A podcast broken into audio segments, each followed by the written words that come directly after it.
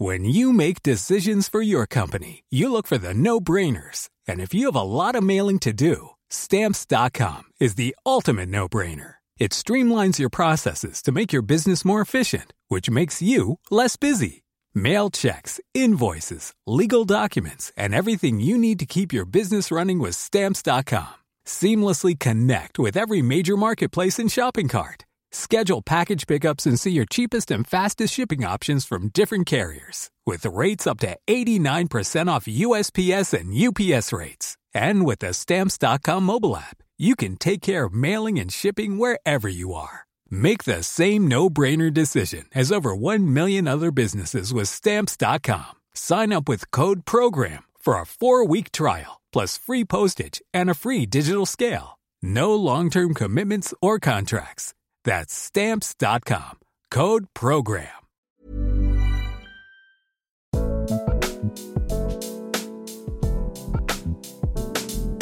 Hello and welcome to Changes. My name is Annie Macmanus. In today's episode, we're going to delve into the world of romance fraud. Last year, the National Fraud Intelligence Bureau received over 8,000 reports of fraud in the UK, resulting in a loss of more than 92 million pounds. Online dating makes it increasingly difficult to navigate the thin line between genuine connections and deceptive scammers, with more and more individuals falling victim each year, often with devastating emotional and financial consequences. My guest this week is Anna Rowe, a romance fraud victim who is using her story to fight for change. Anna, what did life look like before you were a victim of romance fraud? I had had a really bad relationship with my children's father. That had ended, and I'd waited two and a half years before I sort of put my toes in the water again for online dating. How old were you? Oh, that was when I was about 42. And how old were your kids? My youngest was two and a half. Right. I was pregnant when I found out that their dad was having an affair with a mum at the eldest school. The eldest was 10. Okay. So I had that particular time a really amazing time on online dating, met a really brilliant guy, and we were together for two and a half years. Okay. It was just personal reasons that things had to end, which was really sad. We're still friends now. So my perception of online dating from that was really successful. And for me, I get attached to people really, really quickly, and it's quite good to leave a bit of space. So after that finished, it was like a year later again, matched one day with this guy. It was um black and white picture of a guy in a suit. He was 44 at the time. I was 43. He had said that he was half Indian, half French. He worked in aviation, so he was away a lot. But it was the words underneath this in the profile that really got me interested in him. It said, um, looking for a long term serious relationship, not into poor communication and mind games, humble, genuine, not afraid to show my emotions, not a gym rat. It was the bit about not into poor communication and mind games that really sort of got me because I thought he's been hurt before Yeah. and he's not going to hurt me Yeah. Yeah. because he knows what that's like. Yeah. So I thought, even though I wasn't overly impressed on the picture, it was all right. I swiped on it. And can I ask, what were you looking for at this time? I've always been someone that's always, if I was going to be with someone, it would be looking for longevity. I've always been like that. You said that you fall for people quickly. What was your experiences of that, I suppose? How did you learn that? I get attached to people quickly. Now, that's not necessarily in just romantic situation that's with friends as well Yeah. i'm an incredibly loyal person and even with friends if if you know if i've made friends with someone and someone is doing something that's not okay Yeah. i'm there standing up for him for me i don't fall in love easily i should say Yeah. but when i do i fall hard and i fall fast so for me it's just really important to have that bit of distance and with the guy that i'd had an amazing relationship with we chatted for three months online before we met Okay. in person. And so when I met this one, What was his name? His profile said his name was Antony. Okay. And so we stayed on the app for about three to four weeks. And then we exchanged phone numbers. We phoned each other, lots of conversations. He'd opened up first about his past relationship with his ex wife. He'd said he'd been divorced for 15 months. He was just starting out on the dating scene again. And that, you know, it had been a really tricky marriage and that he he just wanted a relationship like his parents had had. He said they fell in love when they were really young and they'd been together every mm. ever since, and it was just them. They were this really strong unit, and he wanted that as well.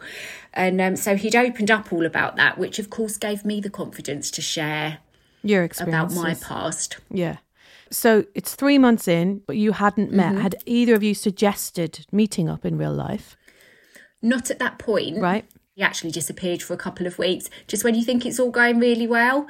And I've always suffered with low self worth and low mm. self esteem, and especially after what had happened with my my exes. And um, I was like, oh, what have I done wrong? Immediately, you you put it on you, yeah. Uh, yeah. Uh, it's me. What have I done wrong? And then um, a couple of weeks later, he suddenly appeared with just sent me kisses in the messages.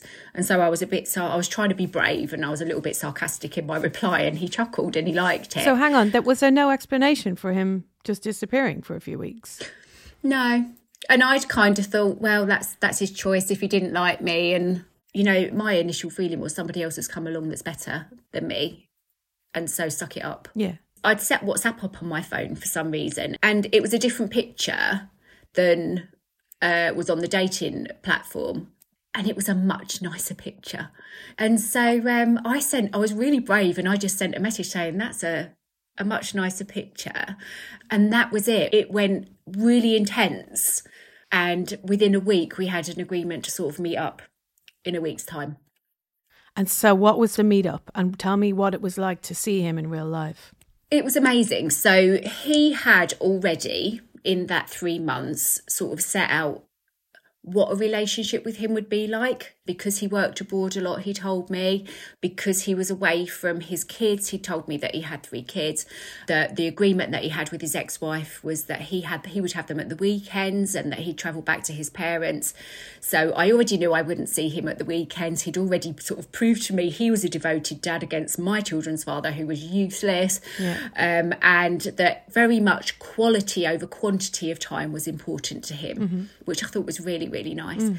and he then said, I'm not going to be able to get you early because he was like traveling an hour and 20 minutes to get to me. Um, from London, and he said, I, I won't be able to get there in time to go out for dinner or anything. Let me just come for coffee. Let's see how we get on. So he was currently living in London at the time, and you were living where? I'm in Kent. In Kent. And he turned up at my door, and the first thing he did was look down and he went, I haven't got my I haven't got my suit jacket on. Let me just go and get it. And he disappeared. And then he came back and he went, I didn't want you to think badly of me because I wasn't suited and booted. And I was like, oh wow, he really cares about what I think about hmm. him. Mm. And then he came in and he literally scooped me up in his arms and he kissed me on the forehead and he went, It's so lovely to finally meet you and um and he put me down and he he came through the house and as if he had done it every night for 20 years he took his coat off and his jacket and he just laid them over the back of my dining chairs and followed me into the kitchen. And then he leaned sort of back against the worktop with his legs crossed while I was making the tea and chatted like it was the most natural thing in the world. And that's what the evening was like. Wow it was really a, and a really amazing evening. How did you feel after you met him that night when he left the next day? I was excited. I couldn't believe that, you know, I wasn't disappointed after meeting him. Everything was as wonderful as I'd imagined it would be. You know, he was just this really amazing guy. He he wasn't materialistic. He wasn't into really fancy this, big fancy watches mm. and all that. Everything about him was kind of as he'd explained. So it just felt really nice. It was like, wow, I can't believe my luck. After that, the love bombing had really kicked in. And what does that mean, love bombing? So, love bombing is where they don't let themselves be out of your thoughts. So, they are constantly messaging, right. making sure you're thinking about them with Antony, he was very possessive. He was really possessive. Mm. And he would say to me all the time, Where's my woman? And you're mine. Your heart belongs to me. And for someone who suffers with low self esteem, to have someone that was that into you Yeah. was a really secure feeling. Over the, the next few months, he would sudden he would surprise me and say, how do you feel about me coming tonight? And I was like, yeah, because any extra time that I got to see him was amazing. So, how often would you see him? I used to see him a couple of times a week, Right. Sometimes three times a week. What was the nature of the stays? Were, were they always overnight? Would he come stay over? A couple of just days. night times or He used to come straight after work, Right. And then he would stay and then go in the mornings. got you? Did the kids meet him? Yeah, Yeah, yeah. both my kids met him because he'd asked me to marry him, When but after it was about four weeks after we'd met in person. he asked you to marry him, Yeah, that's huge. mm, yeah, I know. How did he ask? And what did you say? I said, yeah. I wasn't married to my children's father. We were together for 10 years, but he wanted to get married. And so I said, yeah. And um, on the Facebook profile, when I found it, there were likes for wedding venues and things like that on it. So it was like, my God, he is serious. You know, he's actually looking at places that we might get married. And did you check out his friends and his family on Facebook? Couldn't see. It was hmm. private in that respect, so I couldn't see any of that. How far into the relationship were you before things started to change and feel maybe not quite as you, you wanted them to? Over Christmas, for example, I didn't see him for like five weeks, and he did say that he used to get a lot of time off at Christmas, Right. Uh, because of his, the nature of his work, and that he was spending it with his kids, and I had to accept that. Um, it was longer than I thought, and I was messaging with him over Christmas, but it was quiet, and part of me was saying, "Oh, it's family time," Yeah. but then. There was part of me had little niggles, and I was trying to be brave and set boundaries about what was acceptable to me and what Yeah. wasn't. After the amazing sort of couple of months that we'd had. I said to my neighbour, I think I'm going to finish it with him. I don't really think he's that serious about me. Um, and she went, Oh, that's a shame. You seem to be getting on so well. And then he would, he came just after my birthday. I hadn't said anything at that point, and he just came up behind me and put his arms around me and he whispered in my ear, and he went, "You never guess what happened over Christmas." And I was like, "What?" And he went, "You know that film that we watched, The Grey. And I was like, "Yeah." He went, "Well, it came on, and when it came on, I went, "Oh, this is the film that I watched with Aunt." And he said the family were there, and they went, "Who's Anna?" and because he hadn't told them about me mm. supposedly and so he said they i ended up telling them about you and i was like what do they think about you dating a white girl because it was like really Yeah, and um, he went they're just really happy if i'm happy and he said but mum said that it'd be really nice to meet you in the summer because there's a big family wedding and you can come and meet everyone and i'm going to have to teach you a few words of hindi because uncle's going to be there and Yeah, yeah. and all of those doubts just went Gone. he is serious about me gone and it was almost like he could read he could read me like a book Yeah. Read me like And he book. knew just what to say to, to he knew exactly convey what to say to commitment. me. Yeah. yes and so after that we then started making sort of more plans about going away for a weekend for a first weekend Okay. and then it was about six weeks later he came one night and his face was just just really sad and, and i said like what, what on earth's the matter what's wrong and he went um we've been waiting to hear but i've um, just found out for sure mum's been diagnosed with ovarian cancer and he was so upset Yeah. and I was devastated for him. And he went through all the symptoms in great detail. Now, my great aunt had died of ovarian cancer, and uh, he went through all the treatments that she was going to have, private treatment at Nuffield, all of this. And he said, I just really don't want you to leave me. I can't do this without you. And I was like, why on earth would I leave you? Because it means that our plans might have to change. And all of this would have been really, really devastating had any of it been true. And what I now know, he didn't even speak to his mum. He doesn't speak to his mum. And this was all just one of those trauma bonding Yeah. which is another process that these kind of abusers put you through to keep me close and to make me compliant. What changing plans were they? What was he suggesting in terms of? We were in the midst of planning to go away for a weekend. Sure.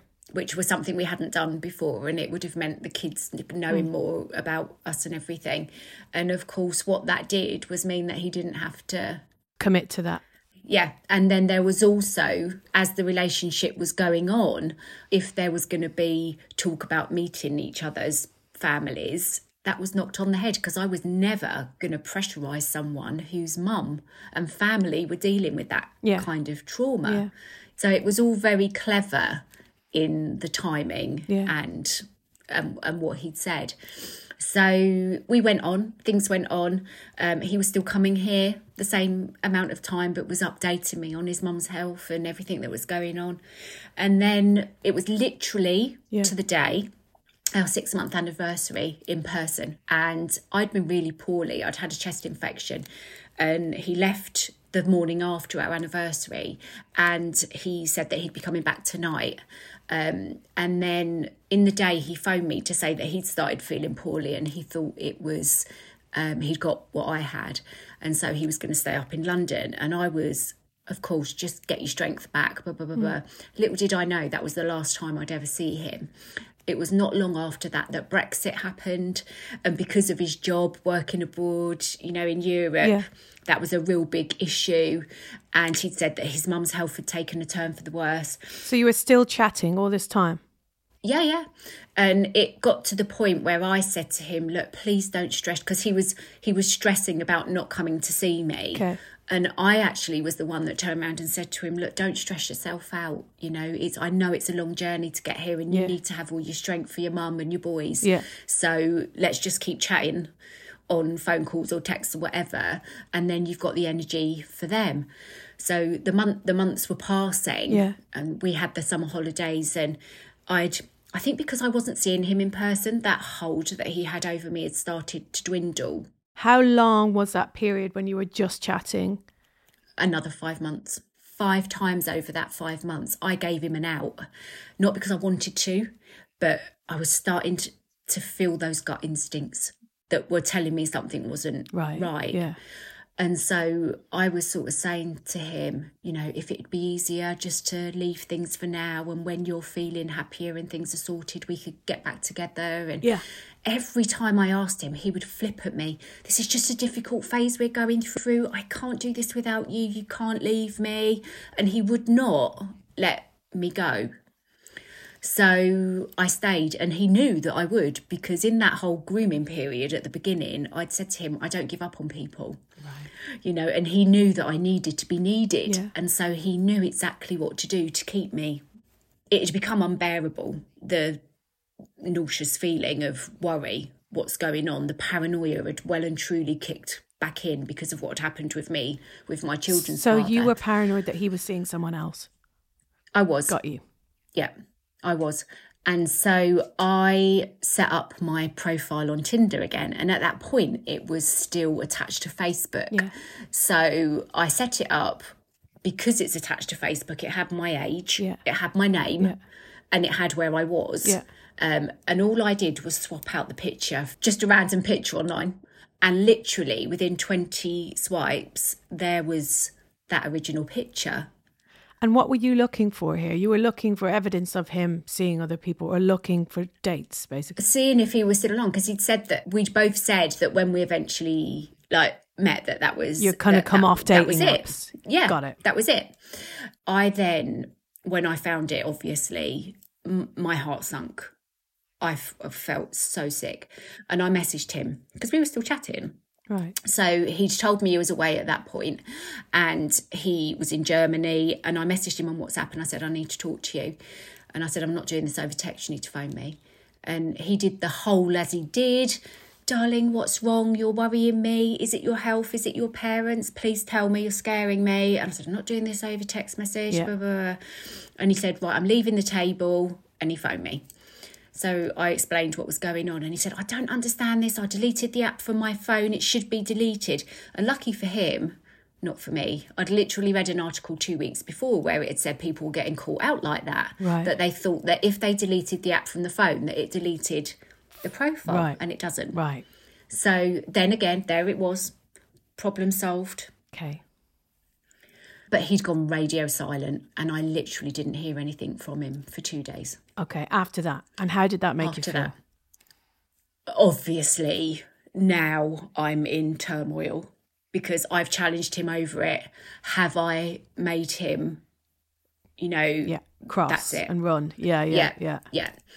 I, I was just felt so sick, and I'd removed the app from my phone again, so I put it back on my phone, and as it sprung to life on my phone, it came up with "You've got a match," and then "You've got a message." And this is you, as in with the stock picture of someone, a complete stranger. Okay. And I opened up my messages and it was his profile. And it said, Hi, Anna. Let me make a start. My name's Antony. Where are you based? And it was the exact same message that he'd sent me 14 months before.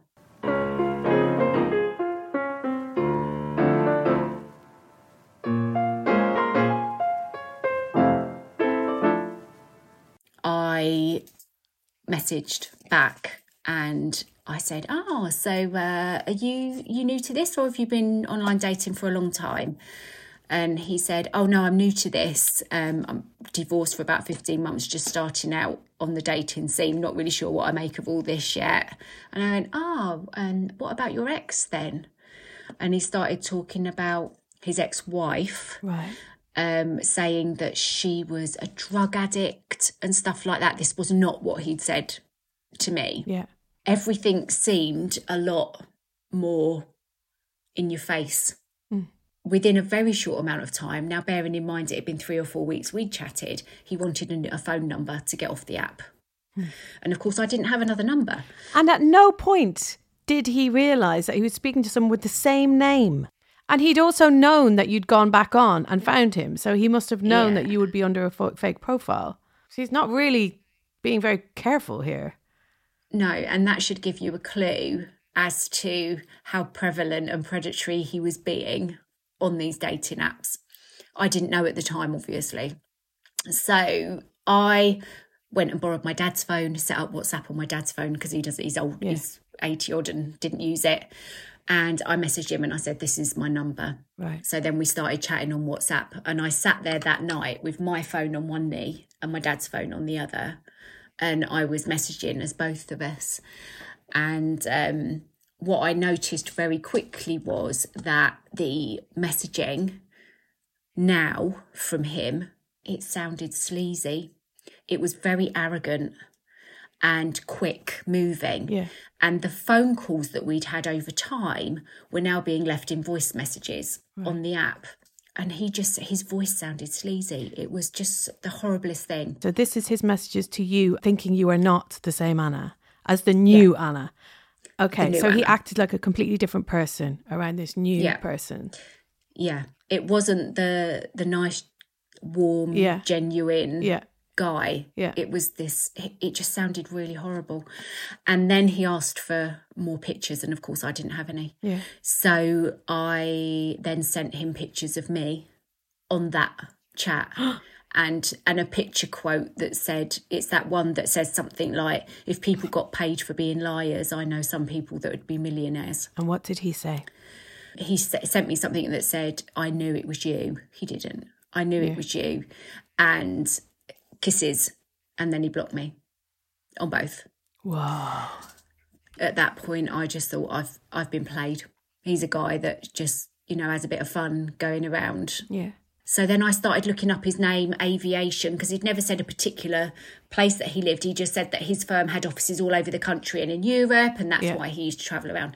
So I could find nothing. And I'm really good at digging. Yeah. And I could find nothing. Had you ever tried to do that before? Like, I hadn't Yeah. because I think of everything that had gone on, and I'm not the kind of person that wants to make someone feel uncomfortable by digging around. And why should someone that I've just met tell me exactly where they work and their Yeah. address and all that kind of stuff? yeah. So um, because it had moved very quickly in terms of emotions, I just hadn't felt the the need to do that.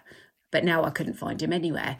And then a friend said to me, Anna, he's been in your house on his own. How do you know? He knows everything about you and you know nothing about him. What if he's like gone through your bank stuff while he was there and you're going to find out six months down the line that you've got a loan taken out Yeah. on your house or whatever? Yeah. So I was starting to panic at that point. And I thought to myself, if I don't find out who he is now and it goes cold, Yeah. I'm in trouble. Yeah. And the only solid thing I had about him was his number plate because of the car that he used to drive here in. Okay. So I knew one solid thing about him. Yeah. Um, so over the next six weeks with friends, we made more profiles. They made some, I made some, and we thought if we can match with him enough and try and get different bits of information out of him, might be able to work out who he is. Okay. So it suddenly became very apparent that he was very easy to match with. And every time I matched with him was getting different bits of information out of him. Are you married? Where do you work? What's your office is? La la la la la. And he was always very evasive, but the grooming was still very much there. Don't you think it's a bit odd to be asking someone that you've not met those kinds of questions? Yeah. All of this, trying to, again, putting the bad back on you Yeah. Because of the matches, I was then tracking his location or the the distance he was. Yeah. And using, I've got a ridiculously good memory for detail, and so Oh my God, Anna, you're getting so Miss Marple here. I'm loving it. You're full. I did. full but I am like I am like that, and that should tell you how good he was Yeah. Mm. at what he did because I am like this normally. So um, yeah, I was tracking and knowing that he told me that they had offices in Canary Wharf. One night when he was on the phone, he said he was just going to come through the Blackwall Tunnel on his way to me. So if it cut out, Yeah. um, that's why. So I knew that there was something there. Yeah. So it was one November night. I just said to a friend, I'm going that way. We had a match with him at that time. We didn't know whether we were going to go in the right direction or not, but I just said, I'm going that way. I'm gonna I'm gonna head that way to Blackwall Tunnel. So we went, and sure enough, the miles on the match were coming down as we went. And we then got to the Blackwall Tunnel and there was a sign for an airport. London City Airport. It is, yeah. So I looked at that and I was like, that's the one airport he has never mentioned to me Right. ever. And knowing the reverse psychology that he'd used, I said, he's there. That's where he is. So we drove in. It's tiny. How long had it been since you, you'd spoken to him at this point? So, since I caught him out, it had been six weeks since I'd last talked to him. We pulled into the car park, and as we came back round the barrier, suddenly in front of me was this car with a number plate on it that was exactly the same, all bar the last digit. And I was like, oh my God, that can't be a coincidence, can it? and we drove round and parked with one row of cars in front of us and within five minutes he walked down the steps of the office block i know now that that was um, almost a duplicate private plate and that was actually his wife's car um, with the number plate very very similar I see. Okay. you can imagine he then walked down the steps and my friend said that he could hear my heart beating on the other side of the car so we then went on linkedin and started looking for employees and then this profile pictureless profile came up on linkedin and i looked at the name and i said that's him And how did you know it was him by the name? Was it the same name? no but he had lengthened his first name Yeah. and he had shortened his last name Okay. So it was an interpolation of his. It, yeah. It, Of yeah. his name. Yeah. Yeah. And then we looked that name up, and there was one picture of him online, and it was a corporate picture, Right. a black and white image from about 10, 15 years ago. What did you do next? Um, I, at the verge of needing to get myself back together because I was shaking Yeah. from head to foot. Um, then spent two weeks investigating him to the point that I think I knew more about him than he knew about himself. And I'm also a family historian and I know how to use all of the public records that are available to us. Yeah. But I could then build a picture of exactly what had been going on.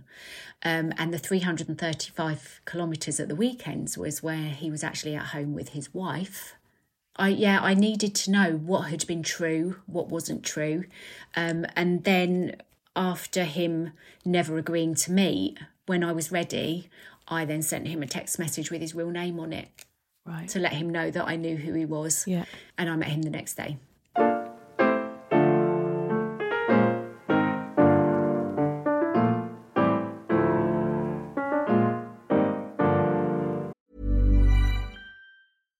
Deserves the best, and there's no better place to shop for Mother's Day than Whole Foods Market. They're your destination for unbeatable savings, from premium gifts to show-stopping flowers and irresistible desserts. Start by saving 33% with Prime on all body care and candles. Then get a 15-stem bunch of tulips for just $9.99 each with Prime. Round out Mom's menu with festive rosé, irresistible berry chantilly cake, and more special treats. Come celebrate Mother's Day at Whole Foods Market. Hey, I'm Ryan Reynolds. At Mint Mobile, we like to do the opposite of what Big Wireless does. They charge you a lot, we charge you a little. So naturally, when they announced they'd be raising their prices due to inflation, we decided to deflate our prices due to not hating you.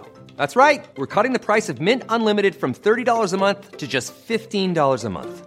Give it a try at mintmobile.com slash switch. $45 upfront for three months plus taxes and fees. Promo rate for new customers for limited time. Unlimited more than 40 gigabytes per month. Slows. Full terms at mintmobile.com. First of all, wow, I'm so impressed at the work that you did to go that far. Mm. It all feels like it's culminating in this moment when you sit down opposite him. Mm. What happened? So they say, don't they, that the best way to deal with a liar is to go armed knowing the answers to Yeah. the questions. I didn't obviously know the answers to everything, but I thought if he thought I had the answers to everything, he would be more likely to tell the truth.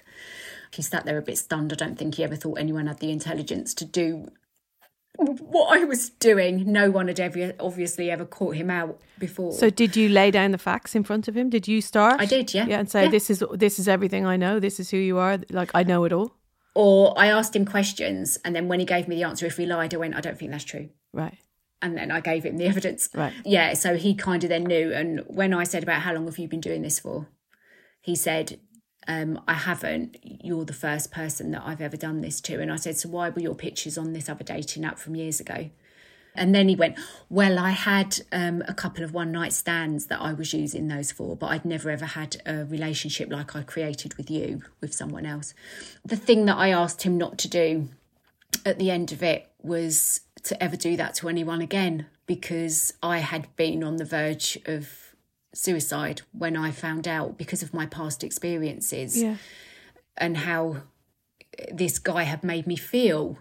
Um, so- still get emotional over I'm it not seven years down the surprised. line. I'm not surprised.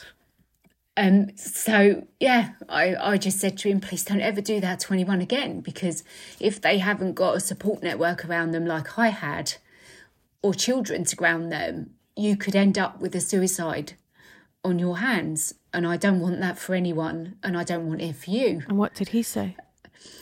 He said he wouldn't. Were you worried, by the way, for your safety at any point? Um, he had never shown any aggressive nature, and part of me actually thought that he was a, a bit of a coward at heart. Yeah. you know, and that I, I I didn't feel that he would be violent. And and that was kind of it until just before my birthday. Or no, it was the day before my birthday. Which was how how much after that confrontation? about four weeks. Okay. um, I'd been, you know, told, friends had said to me, you know, the likelihood is that he's been doing this a lot. And I said, I, I know. But I didn't have proof again. And it was only then that my male friend that had actually been talking to him as an air stewardess, Yeah. he thought he was talking to, um, had Hang on. So just to make this clear, your male friend was pretending to be an air stewardess on a on a fake profile in order to talk to him. Okay, got you. Yeah, I love all I love all your information out of friends, by the way, rallying I know round. they were they were great. Yeah. Yeah, they were great. Also playing him at his own game, which is It it kind of was, yeah. And he'd got screenshots of when WhatsApp messages had come through, right. and it was then that I had the proof uh, that the phone that he was using was dedicated to his fake identity as well. So this guy had a full set of fake social media. He had fake emails with his name. He had fake Skype accounts with this fake name, and the phone was dedicated to his fake life. Mm. When I had proof there were other victims, I then went to the police and I said, Look, I know who this guy is, and he's using dating apps to exploit women. And he's married, you know, and it's really horrible what he's what he's doing. And they kind of laughed at me and said, well, your boyfriend lied to us. What do you want us to do about it? And I was like, he wasn't my boyfriend in any way, shape, or form. He was just using me for his own self gratification. And it can't be underestimated. You know, you had a, it's invasive to say, but can I say that you had a sexual relationship with him? Yeah. So absolutely. you were having sex with this guy under a complete false identity. Absolutely. This is sex by deception. Like that is, yeah, that's a crime in my book. Is it a crime by law? I don't know. Well, this is where I ended up splitting the legal field because when I started reading the consent legislation, I was like, well, this clearly falls under consent. And I don't like saying rape because we have this image of rape being violent, yes, don't we? Yes, we do. And it wasn't. Yeah. But if you read the consent legislation, it's split into two parts. And it says person A has to have the freedom and capacity to choose to consent and person B has to believe that person A consented. Yes. Now, there is absolutely no way with the level of deception that this guy was using that I could have made genuine informed consent. Yeah. And he knew that had he told me the truth, yeah. that I would not have consented, which is why in the 14 months that we were together, he never told me one iota of the reality of the relationship that he had created or his intention for me. Mm. So for me, it was really clear. Um, but the police weren't having any of it.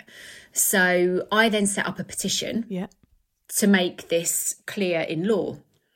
And, and that's got, I think, about 53,000 signatures on it at this point. So it's clearly a public interest yes. matter. Yes.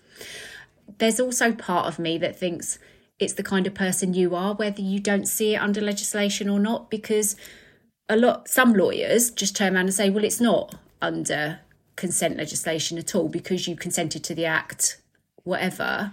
Yeah, but that's that's separating the act from the emotional motivation, which you cannot yeah. do. And the decision making yes which yes you can't do that. It's you can't. And others saying well this should clearly fall under consent legislation. And actually before it was updated in 2003 there was a separate legal offence called sex by deception. Right but then when it was updated in 2003, that kind of got brushed under the umbrella of consent and disappeared. Which is bizarre in our current climate, which are where this is so prolific and so rife. Surely they should be yes. spending more time in trying to really pinpoint these things absolutely. and highlight them. Yeah, absolutely. So I my hope was that we could get this pinned under that. And then a local journalist at our local paper had said that he would promote my petition. So I did a story. And also, like, just to get back to how this was all feeling, like suddenly mm. you're going public, you're making this whole yeah. thing, you're telling the world about what mm. happened to you. How did you feel about doing that? And what were the reactions that you received upon people hearing about your story initially? It was really, really scary because I hate being in the spotlight. I absolutely hate it. But I knew there were other victims and that makes me fight. And I didn't know who they were or how many there were at that point, but I knew that there was someone I just didn't want anyone else getting caught up in the same thing yeah. because it was so damaging. So I did that little bit with my local paper, and they did say it might generate a bit of interest. Well, I had no idea how big it was going to go. Um, um, at the end of that week, the Daily Mail had published a story that's when the first woman come forward. He was actually seeing her when I challenged him in person. Right. So he was already involved with someone else at that point. She didn't know what the hell was going on. And how did she know that he was the same person as your person? Because of that picture that was on the dating app. So you were allowed to publish that. That was published. I published that. Yeah. Yeah. And the fake name. How many other people came forward in the end? Over the next couple of years, 17 of us I know of. And within that 17, two aggressive rapes, a sexual assault, and then sex by deception. He didn't meet everybody that he targeted, but three quarters of us he did. Why do you think he was doing this? So it appears that he's been doing this for a long, long time. The the first victim timeline wise I know of, it would have been back in 2007. Mm. Early on is where the aggressive rapes happened, and then his behaviour evolved. Um, I, I'm not in his head, so I can't say exactly, but I get the feeling that he he wasn't particularly happy in his marriage. His wife was incredibly uh, intelligent and a massive entrepreneur. She had businesses all over the place. And I think that he felt very intimidated. What about, you know, everyone has a story they tell themselves as a way to justify their own behavior. That's a guess an educated guess at his circumstances. How do you think he justified it to himself? Um, I don't think he did justify it to himself. I think when I ended up seeing a therapist because of what had happened to me, and she told me to go and research narcissists and psychopaths. Yeah. And it was when I started reading up about them that it started opening my eyes as to how he'd done what he did. Um, but she also said to me, These people don't have emotions. He wouldn't yeah. feel anything for what he did. It's just he would feel what he's entitled to do, you yeah. know? So he did it because he could. Because he could. And as much as sex was a huge part of it for him, he was quite clearly a sex addict. Um, I think having the power and control over us through the deception was as much of a kick for him as yeah. the sex.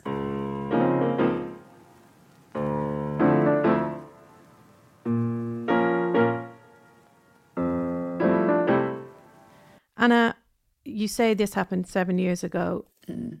How has it changed you? Um, it changed me in a very big way. That I used to very much trust my own instincts, and now yeah. I, I trust myself with other people. Trusting myself for myself in respect to a romantic partner, I've got none. Mm. I've got absolutely none, and I haven't. I haven't had a relationship since. I could not put myself through that again because I'd already had bad past relationships that he knew of and he used that very much. Um, and I could not put myself through it again. But I've always been that personality type that I will fight my socks off for other people. And so it was it was then that I set up my website when I'd started to understand what had happened to me in the context of romance fraud, albeit this kind of romance fraud is a bit different. I set up my website and put everything that I'd learned about these people, what to look out for on the profiles, the love bombing journey and the, you know, the grooming, trauma bonding that goes on Coercive control had just come out in law at that time. The police still don't know how to use it the majority of the time. But there was very much coercive and controlling behaviours with the manipulations that went on.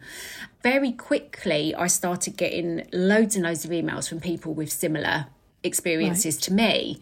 But then I started getting emails from people where it was clear that the motive was financial. But yes. what had hit me hardest was when they were sending me their text messages from their scammers that the messages had almost paralleled mine. So that manipulation that they had been put through before they handed over money was exactly was same. exactly the same. The and only was, difference was he didn't ask for money. It wasn't no, about it wasn't financial for him. For him it yeah. wasn't money. For them it was. It was. Yeah. It was so I had immediate empathy. I yeah. knew why they, they'd done what they did. I knew the pain they were going through because mm. it's a real mind bender when you're put through that kind of manipulation. Um, so I'd thought to myself, I've never heard of these kind of romance scammers, but surely I can help. And then I found groups where these scammers were training each other. And I started hiding out in their groups and finding out all the tools they were using, the tips, the tricks, the new updates that they had. So yeah. then I started pages across social media and I was uploading all this information into posts. And when I was getting victims come with the pictures that the scammers were using, I was making posts on those. So they showed on reverse searches so that people. Wow. Yeah. So it's at a point now where I help between 75 and 100 victims a week across the globe. And I'm very humbled to say that I'm considered a subject matter expert now because Yeah. my level of knowledge about the typical romance frauds is quite big. in this period of kind of learning and becoming slowly becoming someone that people go to mm. for help you then decided to, to make a change to make this official and, and start an organization called LoveSaid. Can you tell us what that is please? As soon as my case had stopped being investigated, I was then asked to do a romance fraud webinar. And it was on the romance fraud webinar that I met Cecilia Fjellhøy, who is a victim of the Tinder swindler. so it's a very famous um, netflix documentary that came out and Yeah. she was one of his victims yeah And she said to me, What are your sort of aspirations and goals for the future? And that's when LoveSaid was born. And it's been an absolute privilege to be invited to some really prestigious fraud events. And we got invited to the House of Commons last year to talk on the Fraud Select Committee. Um, yeah, it, it's really lovely. And now we go to, we get invited to police conferences to help train the police and understand about victims' journeys and why brilliant yeah it's it's a real honor to be able to do it and as as much as people are down on the police i have to say that in the last um the last year there has been a real uptick in you know more police getting involved more police understanding well i presume they have to because the amount of people uh, It's are huge. increasing yeah Let me ask you this, Anna. Like, um, what are the most common misconceptions when it comes to romance fraud and romance victims of romance fraud? Well, the classic things that we always hear, don't we, are that victims are naive, gullible, and stupid. It's Yeah. older. It's an older women crime.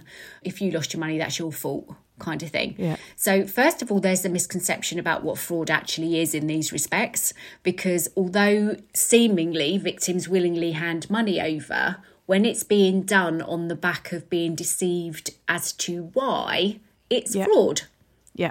people see that the lack of understanding around that is quite mind blowing. Also, uh, there's a misconception about who gets defrauded, and it's only because it's older women that tend to report it to authorities. So that 8,000 cases, the majority of those will have been older women. And men are equally frauded, right? But just don't talk about it. They don't talk about it. There's a shame element there. Yeah. Mm. Exactly. It's a definite um a definite split with pride with the men. Um but Lloyds Bank brought out data last year to show in statistics that it was 53% of men against 47% of women. And then if we come another step back to surveys which are completely anonymous, we're actually seeing that it's Gen Z that are targeted most rather than older people. Um, and indeed, that backs up for me the victims that I get, where my youngest has been a 16 year old lad, right up to an 80 year old woman Wow. yeah, it's right across the board. So they're really huge misconceptions that we've got. And the other thing is that people are stupid, naive, and gullible. Well, the one thing that victims do have in common is that they are kind, respectful, trustworthy. They are all those qualities that we really want in people in our daily lives. Can I offer empathy as well? It feels like it feel people who have a large amount of empathy and feeling for other people's. Yeah. And that's probably the biggest Yeah. quality that Yeah. all victims have. It's that empathy quality. And they are absolutely the kind of qualities we want in human beings that are around us in our daily lives.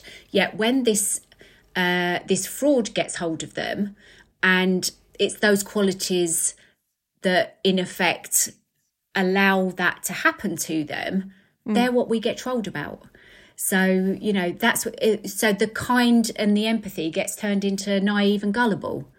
What would you say to someone who would approach you and say that would never happen to me? I just wouldn't. I just. They're most at to me." risk. They're most at risk. Because when people have got that attitude, it means that they really don't understand the process of romance fraud or the sophistication. The police will chuck out in the short little journalist articles. These scams are very sophisticated, but it doesn't really mean anything. To people unless you actually see how sophisticated they are. And that's what I show police and people at fraud conferences. And especially today with the AI that's available, we have got deep fake video calls that go on, voice cloning, you know, things like ChatGPT that create, they get rid of all those grammar mistakes that there might be in a text from people overseas that are doing these crimes. So it's making them almost undetectable. If someone's listening mm-hmm. and they are regular people who date online on apps, what can they be looking out for? And what are the warning signs, in your opinion, of, of a scammer or a fraudster, please? So, the majority will want to get you off of the app that you're on for a start fairly Quite quickly. quickly. Yeah. yeah. Um, that's because they know there's potential, whether it's on social media or a dating app, that that profile might get reported and taken down, and they don't want to lose those contacts. You will get those words genuine, honest, loyal, that kind of thing. The over loving. There are particular professions that those romance scammers tend to stick to. Military is mm. huge. Military and oil rig anything that keeps them away and moving yeah. and having a nomadic lifestyle. Absolutely. Yeah. They will have created fake bank accounts, for example, where they will give the victim the login details and the victim will log in and see what appears like a real bank account because they clone real yeah. bank accounts. They want the victim to see that there's a lot of money in that account. Um, they will then say, I've had a message from my bank because I've got you to log in from somewhere that's not normal. I, I can't get back into it.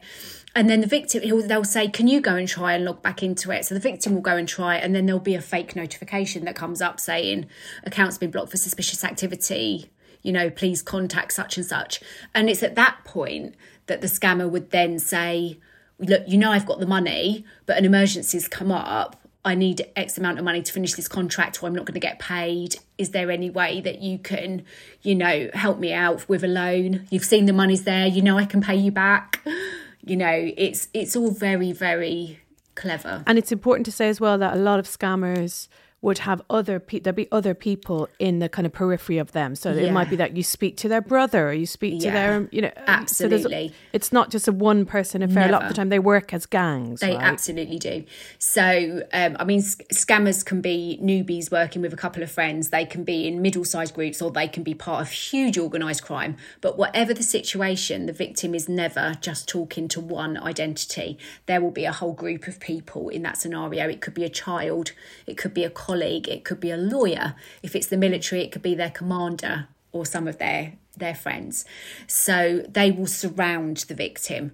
And what a lot of people don't know is that there are potential unconnected people that have befriended them as well and that's where that yeah. grooming's going on so yeah. the victim could be in contact with people where they're asking the questions so that when that initial contact is made with the one they want to get them to fall in love with they already know all the things that that victim likes and that's how that soulmate connection right. is created oh my so favorite dog is a dachshund too yeah. or i support that football yeah. team or i yeah all that yeah, yeah. all those bad yeah. past experiences that people right. can a lot of them will often say parents have died they're an orphan it's uh, the wife i call it the four c's as either died of cancer in a car crash cheated or there's another or died in childbirth so there there's the c's um, yeah. they often say about the wife um, and then it's just them and the child left so yeah. the child is often living with someone else in the main that's how how those stories sort of play out so if you're listening, alarm bells for any of those things yeah. just said. And also get get a friend to check over a profile with you because it's it's always good to have a fresh pair of eyes. But if yeah. anything, even if it's not those kind of romance fraudsters and it's one like mine, anything that moves really quickly and feels yeah. like that dreamy Disney soulmate connection that we all hanker after, I'd run a mile because whether it's a narcissist like mine doing what mine was doing, or it's a romance scammer that's going to have your heart and your money, you don't want to be anywhere near them. Anna, please can I say thank you on behalf of everyone you've helped and everyone who you oh, will continue to you. help. Uh, you've been through such a huge thing, um, and the fact that you've managed to turn around your experience into something positive and philanthropic and uh, you know so constructive in terms of making change.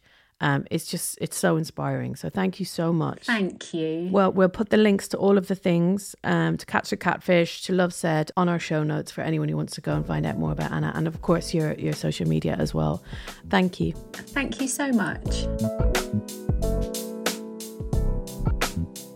If you enjoy changes, please do rate, review, and subscribe to the podcast. Share it with your friends and family. Go on social media, tell everyone about it. Tag me, Annie Macmanus. I always love to see how you react to these episodes, and it's just so helpful to be seen and to be shared by you lot. So thank you so much if you do. There's a whole catalogue of episodes to listen to. If you have missed any at all, go back and check them out, and we'll be back next week. Changes is produced by Louise Mason with assistant production from Anna DeWolf Evans. See you next time.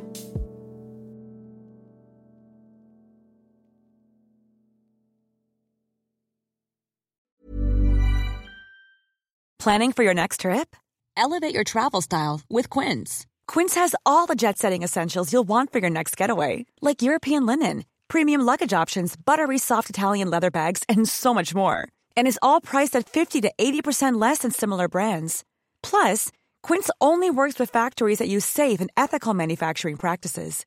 Pack your bags with high-quality essentials you'll be wearing for vacations to come with Quince. Go to quince.com slash pack for free shipping and 365-day returns.